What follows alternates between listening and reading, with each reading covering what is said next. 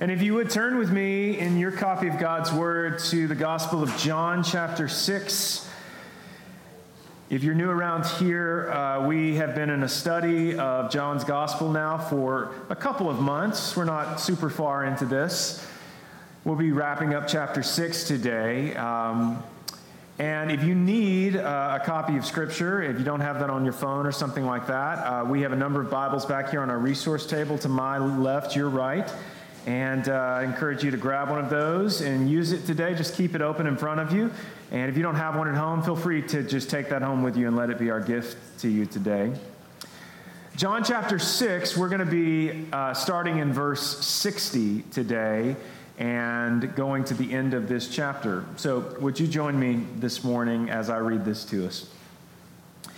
When many of his disciples heard it, they said, This is a hard saying. Who can listen to it? But Jesus, knowing in himself that his disciples were grumbling about this, said to them, Do you take offense at this? Then what if you were to see the Son of Man ascending to where he was before? It is the Spirit who gives life. The flesh is no help at all. The words I have spoken to you are spirit and life. But there are some of you who do not believe. For Jesus knew from the beginning who those were who did not believe and who it was who would betray him. And he said, This is why I told you that no one can come to me unless it is granted him by the Father. After this, many of his disciples turned back and no longer walked with him. So Jesus said to the twelve, Do you want to go away as well? Simon Peter answered him, Lord, to whom shall we go? You have the words of eternal life. And we have believed and have come to know that you are the Holy One of God. Jesus answered them, Did I not choose you, the twelve? And yet one of you is a devil. He spoke of Judas, the son of Simon Iscariot, for he, one of the twelve, was going to betray him. This is the word of the Lord. So, last week we explored how Jesus seemed to just continually be upping the level of challenge for those who were seeking to follow him. He was continually doing things and saying things that seemingly took it up a notch if we're talking about the level of commitment that his followers were called to. Um, but what we saw was that he was not just randomly trying to increase the level of challenge just for the sake of making following him more challenging. What he was really trying to do was he was strategically calling people to see that he was the real prize, that Christ himself was the real treasure, not just what he could do for people. Does that make sense? He was trying to show people that he himself was the real prize, not just the things that he could do for people. To paraphrase his words uh, from earlier in chapter 6 that we read last week, don't follow me because you think I can give you bread, as he had done in feeding the 5,000 Follow me because I am bread. He said, I am the bread of life. I am so much more than a medicine man or a shaman or a genie or even a human king. I am literally the author of life. And that's where John began this whole gospel in the beginning, at the creation of everything, he begins there and he says that Jesus is the divine logos, this Greek word for word. That he is the divine word, and that in the beginning it was the word of God that created all things. There is nothing that is, John says, that wasn't made through him. And so from the get go, John's been trying to show us he's so much more than just the Messiah. He is God, he is divine. But then, what we saw at the end of the sermon last week was he seems to cross a line with people with these words. This is verse 53 Truly I say to you, Unless you eat the flesh of the Son of Man and drink his blood, you have no life in you. Whoever feeds on my flesh and drinks my blood has eternal life, and I will raise him up on the last day. For my flesh is true food, and my blood is true drink. Whoever feeds on my flesh and my blood abides in me, and I in him. And this is the point where people get off the bus. Last week, um, we explored those words, and I was thinking about a, a friend of mine who uh, leads a youth ministry, and he also has been taking his churched teenagers through the Gospel of John, and he was telling me that they got to this passage in John's Gospel where Jesus says, You have to eat my flesh and you have to drink my blood. And they read this passage, and he was shocked that none of his students had any questions about that. That everybody just kind of seemingly took it in and acted like it was normal. And they just wanted to move on. And, and I think some of that is because for those of us who are churched, I think we assume that Jesus here is just talking about Holy Communion or what we think of as the Lord's Supper that he's just talking about this ritual that he would ultimately establish on the night that he's arrested, in which bread and wine would come to represent his body and his blood. I think a lot of us think that that's just kind of what he's getting at here. But, but here's the question Is that really what he's getting at here? Is that really what he's talking about here? Is that, is that all there is to this? That, that he's just trying to establish this thing that his followers will continue to do even after he's gone. You know, I actually think that as important as Holy Communion is, and it is important, I actually think that Jesus is getting at something even more foundational here. Even more foundational than Holy Communion in these words. So, so first, let me begin by saying this.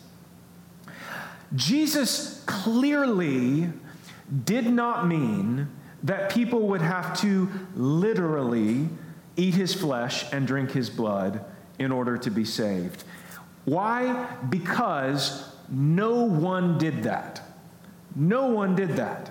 There was no point where the disciples actually ate his flesh and actually drank his blood. It seems far more obvious that this is yet another example of the metaphorical and sometimes hyperbolic language that Jesus has been using throughout John's gospel and will continue to use throughout John's gospel. Jesus has said things like, You must be born again. Or he said, I have living water, and if you drink it, you will never thirst again. He has said, I am the bread of life. So, do we literally have to be born again physically? No. That was Nicodemus's question, remember? Do I have to somehow crawl back up inside my mother and come out again? No, no, no. That's not what Jesus was saying. Do we literally have to drink some kind of special water? No. Do, do we literally have to eat some kind of special bread? No. Instead, Jesus is using earthly language to point to a spiritual reality. But notice, guys, the whole theme of this chapter is food. The whole theme of this chapter is food. This chapter began with Jesus and thousands of people being out in the wilderness, and everybody's hungry, and he feeds them right? He, he takes a few loaves of bread and a few pieces of fish, and he feeds possibly as many as 15, 20,000 people. John only records the number of men that were there. There were 5,000 men. So if you take into consideration women and children, it's an enormous group of people that he feeds. So, so that's where we began with all of this. Um, and so then the people like really start following him around after they've eaten, and, and then he chides them for seeking earthly bread when the bread of life is right in front of them. And then he tells them that they have to eat his flesh and drink his blood. So, so food and eating and drinking is at the center of all of this. And we are what we eat, right? It's pretty much common knowledge today that if you eat the standard American diet, often identified by the acrostic SAD, right? Uh, high fat, high carbs, high sugar, highly processed foods, that, that if that's just what you eat in the long term, you're probably going to be overweight. Uh, you're probably going to be at a greater risk for things like heart disease and diabetes and those kinds of things because what we ingest, or, or put another way, what fuels us, really does shape our well being or lack thereof. And the same thing is true with Christ. And, and here I think is a big part of John's message to us. Part of the, the real message of John is it is to believe that Jesus is God incarnate and that if we will imbibe him, if we will take him in, if, if he becomes what fuels us, then it is to our good. It will transform us we will become the thing that we are ingesting. But to continue the metaphor here, we have to change our diet. Like we have to repent of the old diet. We can't just continue to eat the old diet and, and like throw a salad and some tofu on top of it and expect it to do anything significant. No, we have to stop eating junk and we have to start feasting on what is actually nourishing eternally. Water, bread, flesh, blood, all of this is Christ Himself.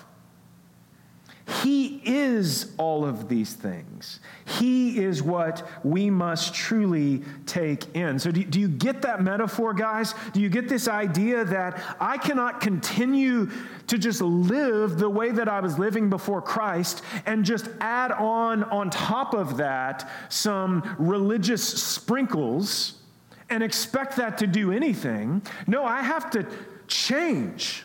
Like, I have to turn away from what I was and where I was and what I was doing and how I was thinking and how I was living. Not just add some things on top of that. I have to totally start down a new road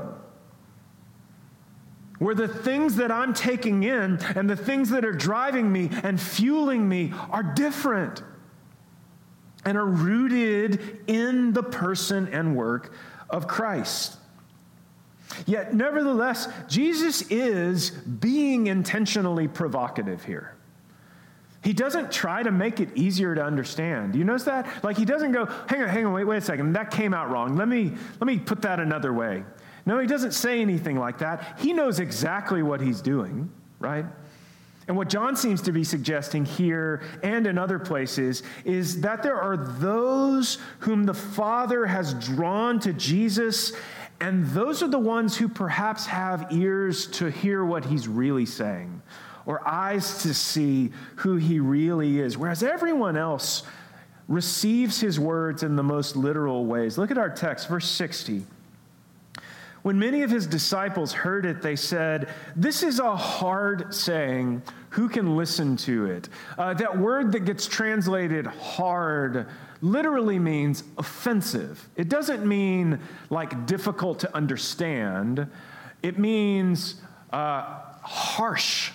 That, that would probably be a better rendering of this. This is a harsh saying. It's like a, a difficult thing for me to hear.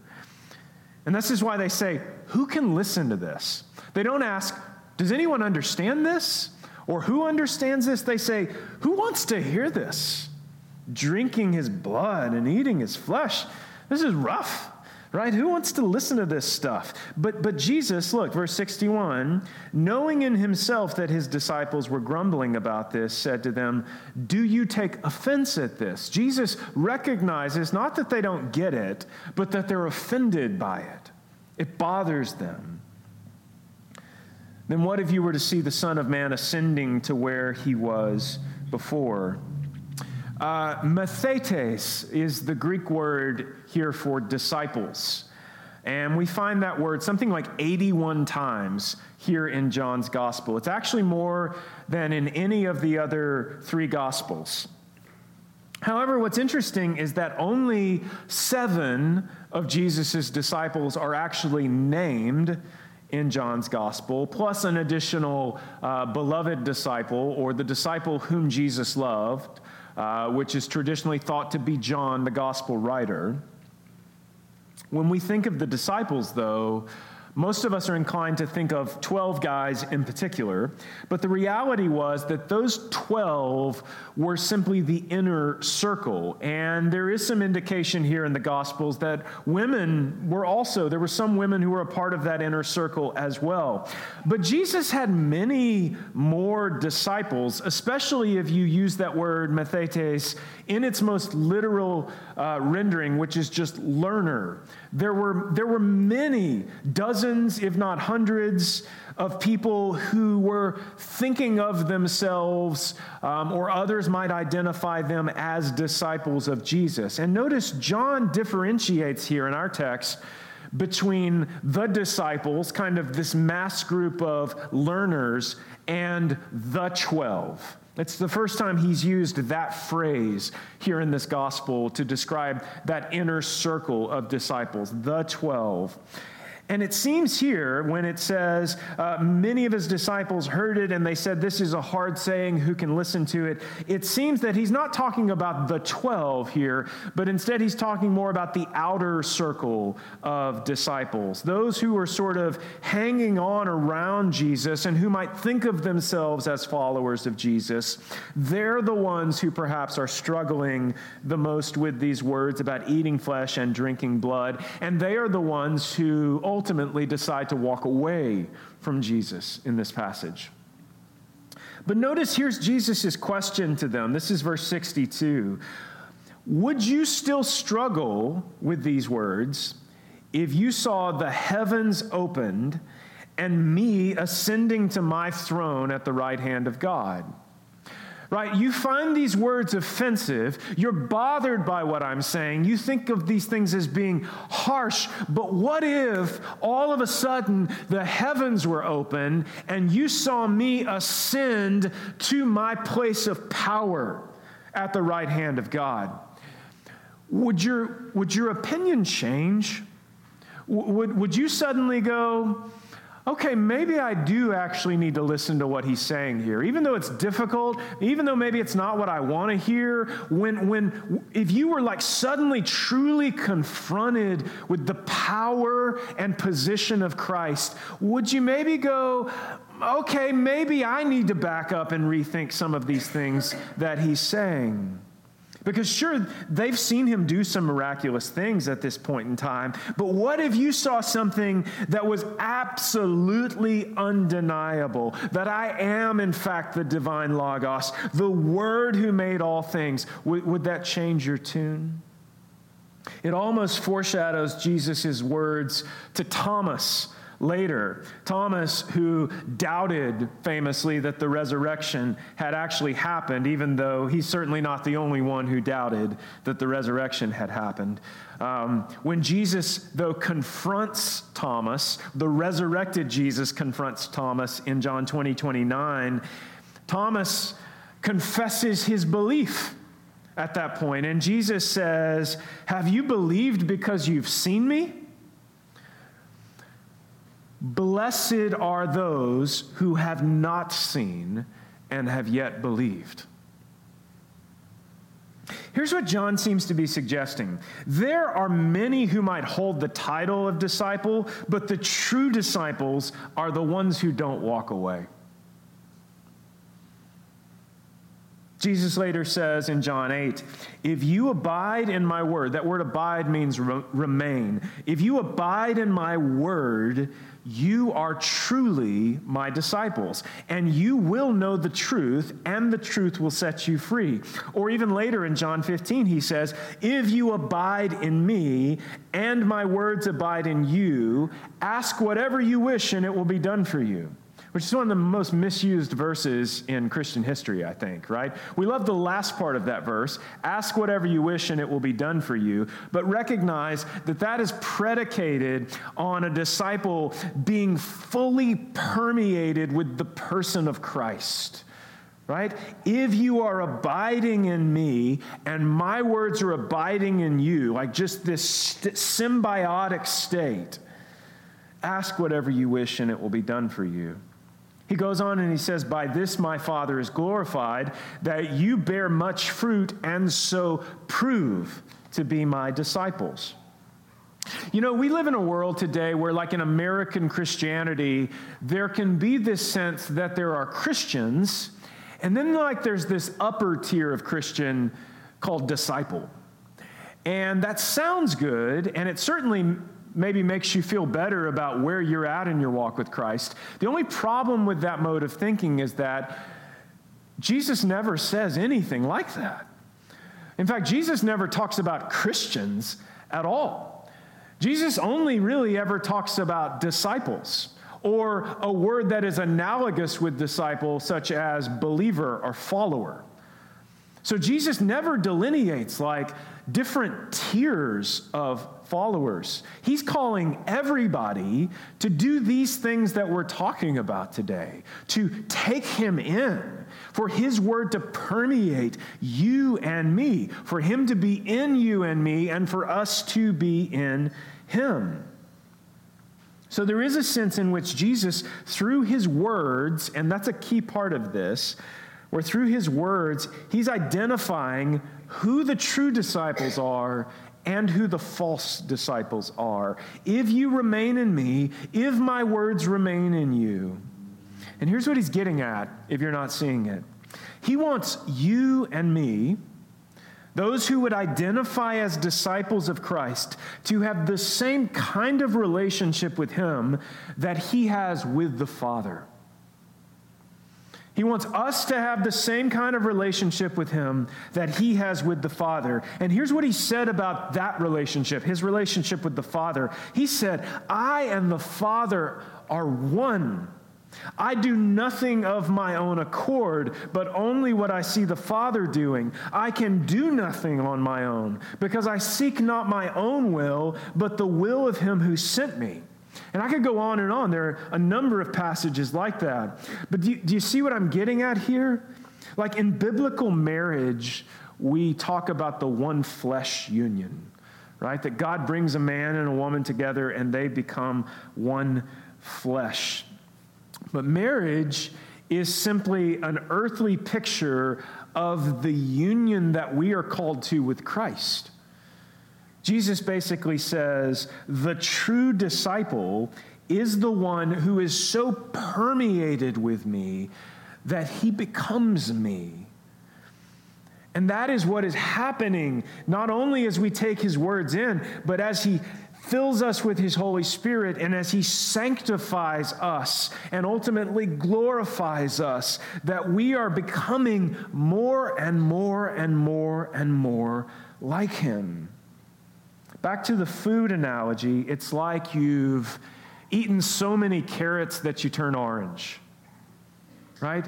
That's, that's the picture here. That's why the imagery of flesh and blood is so key. What, what are we, after all, right? What are you? What's the idiom that we use all the time? I'm just flesh and blood, right? Like we use that phrase to describe our humanity or our physiology, as if that's like the foundation of our being. Man, I'm just flesh and blood. Jesus says, I want you, as my disciples, to have so taken me in that my flesh and my blood becomes your flesh and blood, that I am in you and you are in me, that we are one. Verse 63, he says, It is the Spirit who gives life. The flesh is no help at all. The words that I have spoken to you are spirit and life, but there are some of you who do not believe. For Jesus knew from the beginning who those were who did not believe and who it was who would betray him. And he said, This is why I told you that no one can come to me unless it is granted him by the Father. Here's what I think Jesus is saying If you want the life, that comes from the bread of life, you are not going to get that from simply eating his flesh. You're, you're not going to get that simply from some religious ritual, even as good and beautiful and wonderful as it is. No, no, no.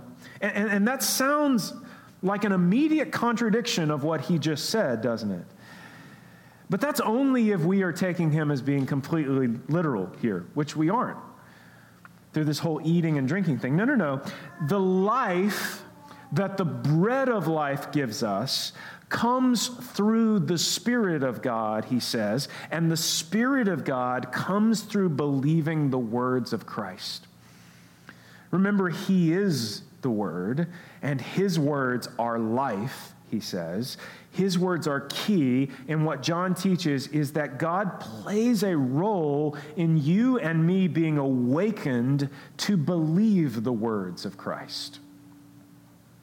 That it's not just smart people or educated people or people who are especially good at thinking in the abstract, but it is those who are awakened and illuminated by God who recognize and remain in the words of Christ. And the teaching is clear it is God who saves, God is the sovereign in this equation. You can't come to Christ unless it is granted to you by the Father, Jesus says here. But if the Father grants you to come to Christ, his words beckon you to remain to rest in Him, to abide in Him, to ingest Him, to take Him in.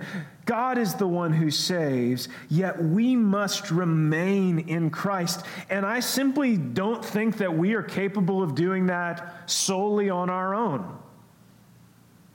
We certainly can't save ourselves, right? And this is where the Holy Spirit comes in. The Father grants us to come to Christ, but it is the Spirit who gives life, and it is the Spirit that empowers us to remain in the words of Christ, to endure, the New Testament says, in the words of Christ. And I think we'll see this more clearly in just a second. After this, many of his disciples, this is verse 66, many of his disciples turned back and no longer walked with him. So Jesus said to the twelve, Do you want to go away as well? Simon Peter answered him, Lord, to whom shall we go? You have the words of eternal life, and we have believed and have come to know that you are the Holy One of God. You know, Peter is often celebrated here for saying, You have the words of eternal life, as if he's had some revelation. But he's really just repeating what Jesus said just a few verses before this, right? He's just parroting back what Jesus said back in verse 63. It is also this very Peter, right? Where else can we go? You have the words of life. It is also this very Peter who, not a long time after this, will say, I tell you, I don't know the man. And it is also this very Peter that Christ says he will build his church on.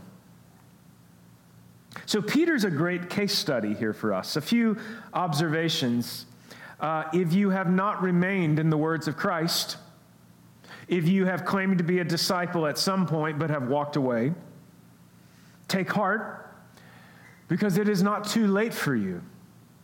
Take heart because Jesus has nothing but grace for you. Take heart because there is nothing that can separate us from the love of God in Christ. It is never too late for you to return to Christ, no matter who you are, no matter what you have done, no matter what you have claimed in the past, no matter what your actions have been in the past. He is the Father of the prodigal Son, waiting to receive with joy and celebration those who return home. But how does Peter go from saying, You have the words of life, to denying Christ, to being restored, to being a pillar of the early church who ultimately faces martyrdom? Is it that he just personally was so taken with thankfulness for the grace that Christ had given to him that he was able to do incredible things? No, no, no, no, no. The answer is he was not alone. Following the resurrection, Jesus gave him and all other true disciples a helper called the Holy Spirit. The Holy Spirit came, and what did the Holy Spirit do? What's the word we use? The Holy Spirit indwelt. I mean, it, it's literally like he, he came in. Sometimes the language is, is they breathed him in. It was like they, they took him into the core of their being, almost like eating and drinking, right?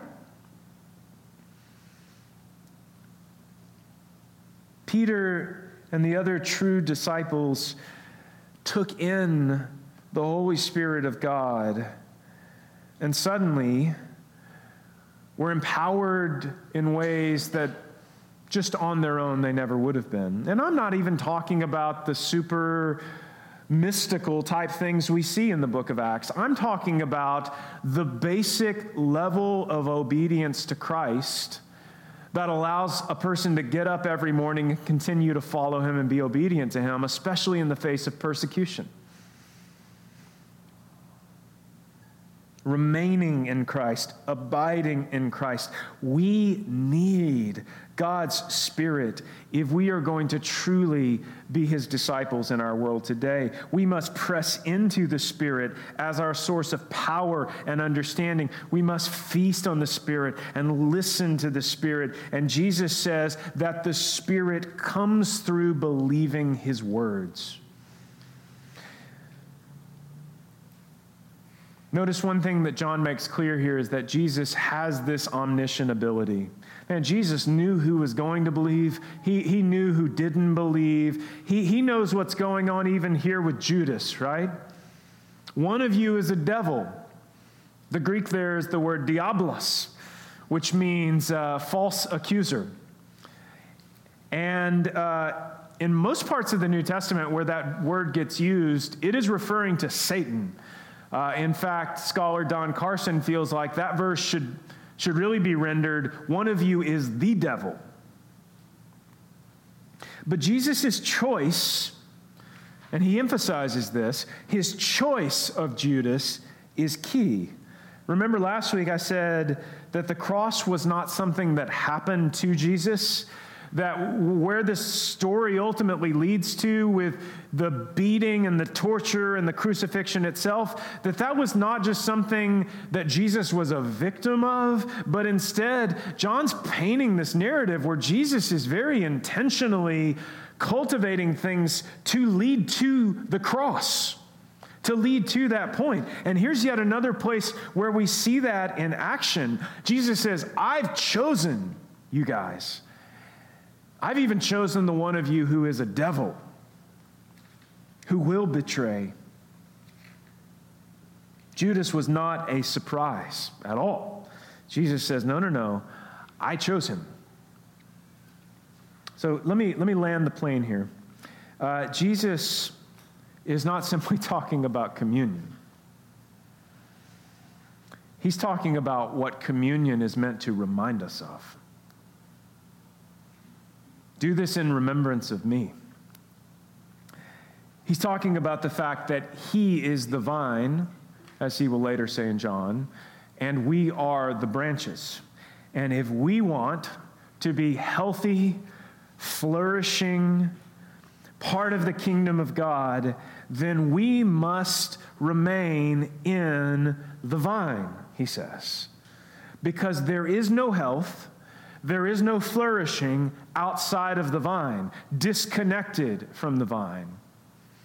And luckily, it's not simply up to us through our own strength or our own intelligence or our own effort to remain connected to the vine. No, no, no. He sent us a helper in the form of the Holy Spirit so that that connection is facilitated and upheld.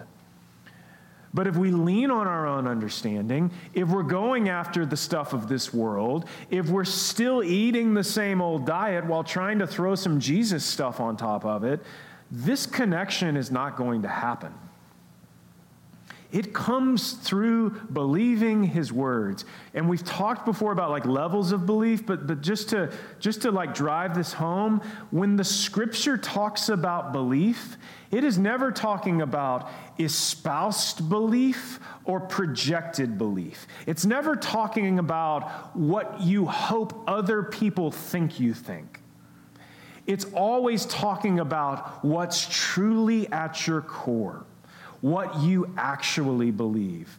And what we find in our own lives is that what we do often is, especially in a moment of crisis, what we do is what's really in here. And what we project to other people is what we largely want them to think. And maybe it's what we aspire to be. But what he's getting at here is a heart level of belief. He's not saying, I just want you to intellectually agree with the things that I've said, or even, I want you to fully intellectually understand the things that I've said. Instead, I want you to so take them in that they are rooted in your heart in a way that transforms you. You must be born again, right? And here's the deal, guys. Uh, here's what I can't get past, and I hope this doesn't sound legalistic in any way, shape, or form. But if you're unwilling to read the words of Christ, if taking in the scripture, especially the gospels, where we actually read the very words of Christ, if that is not a part of your Christian existence on any kind of a regular basis, then I would just venture a guess that you are not as connected to the vine as you could be. And, and listen, that's not an indictment because I have work there to do as well. We're always all going to be in this place of we could be better or more or doing more, all of those kinds of things.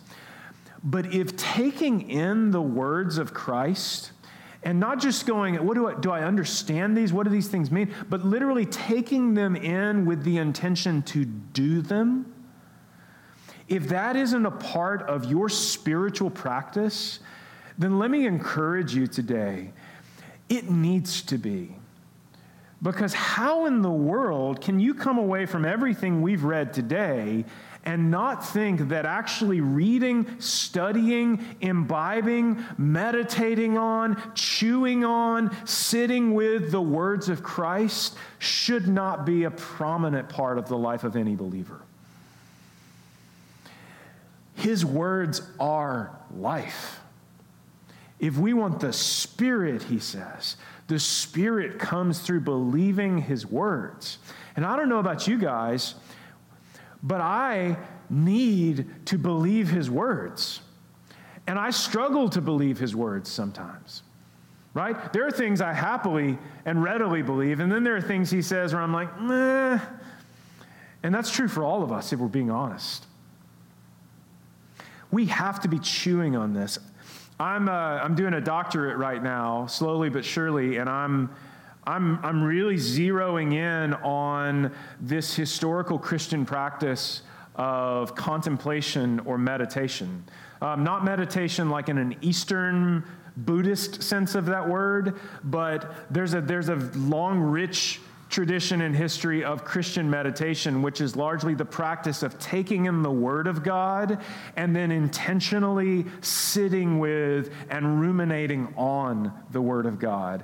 And I'm convinced that in our world of noise today, where most of us wake up and immediately reach for our phone, like we're all ingesting content like 100% of the time. I'm reading on my phone, I'm on social media, I'm watching news, I'm in the car, I'm listening to a podcast, I got something on at my desk at the office every day. Like we're constantly taking stuff in. And again, you are what you eat right? So if you're filled with anxiety and fear and depression, my first question would be what are you ingesting on a daily basis versus if I'm filled with love and joy and faith and thankfulness. My guess would be if that's true of you, you're probably spending a lot of time with the Word of God.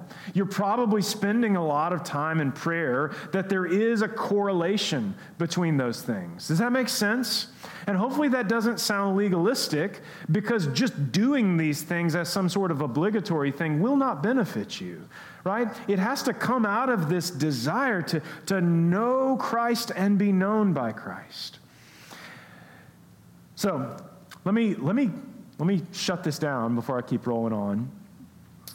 I would really encourage you guys if daily scripture reading is not a part of your life, it needs to be. And guys, there are so many fantastic resources out there. Uh, the one I would recommend this morning is just called the Bible Project. Many of you guys are familiar with that. They have a ton of different reading plans, they have a ton of different videos you can watch, like incredible stuff. The Bible Project, just Google Bible Project, you'll find it.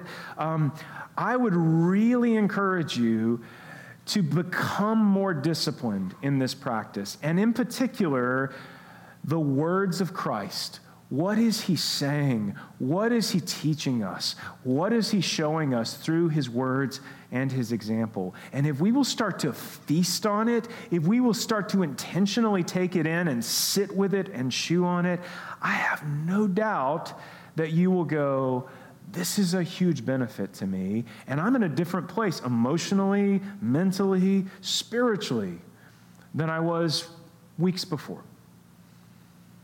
Let's stop there. Let me go to Him in prayer this morning. Father, thank you for your words. Thank you for the truth of your Holy Scripture. Thank you for what you call us to.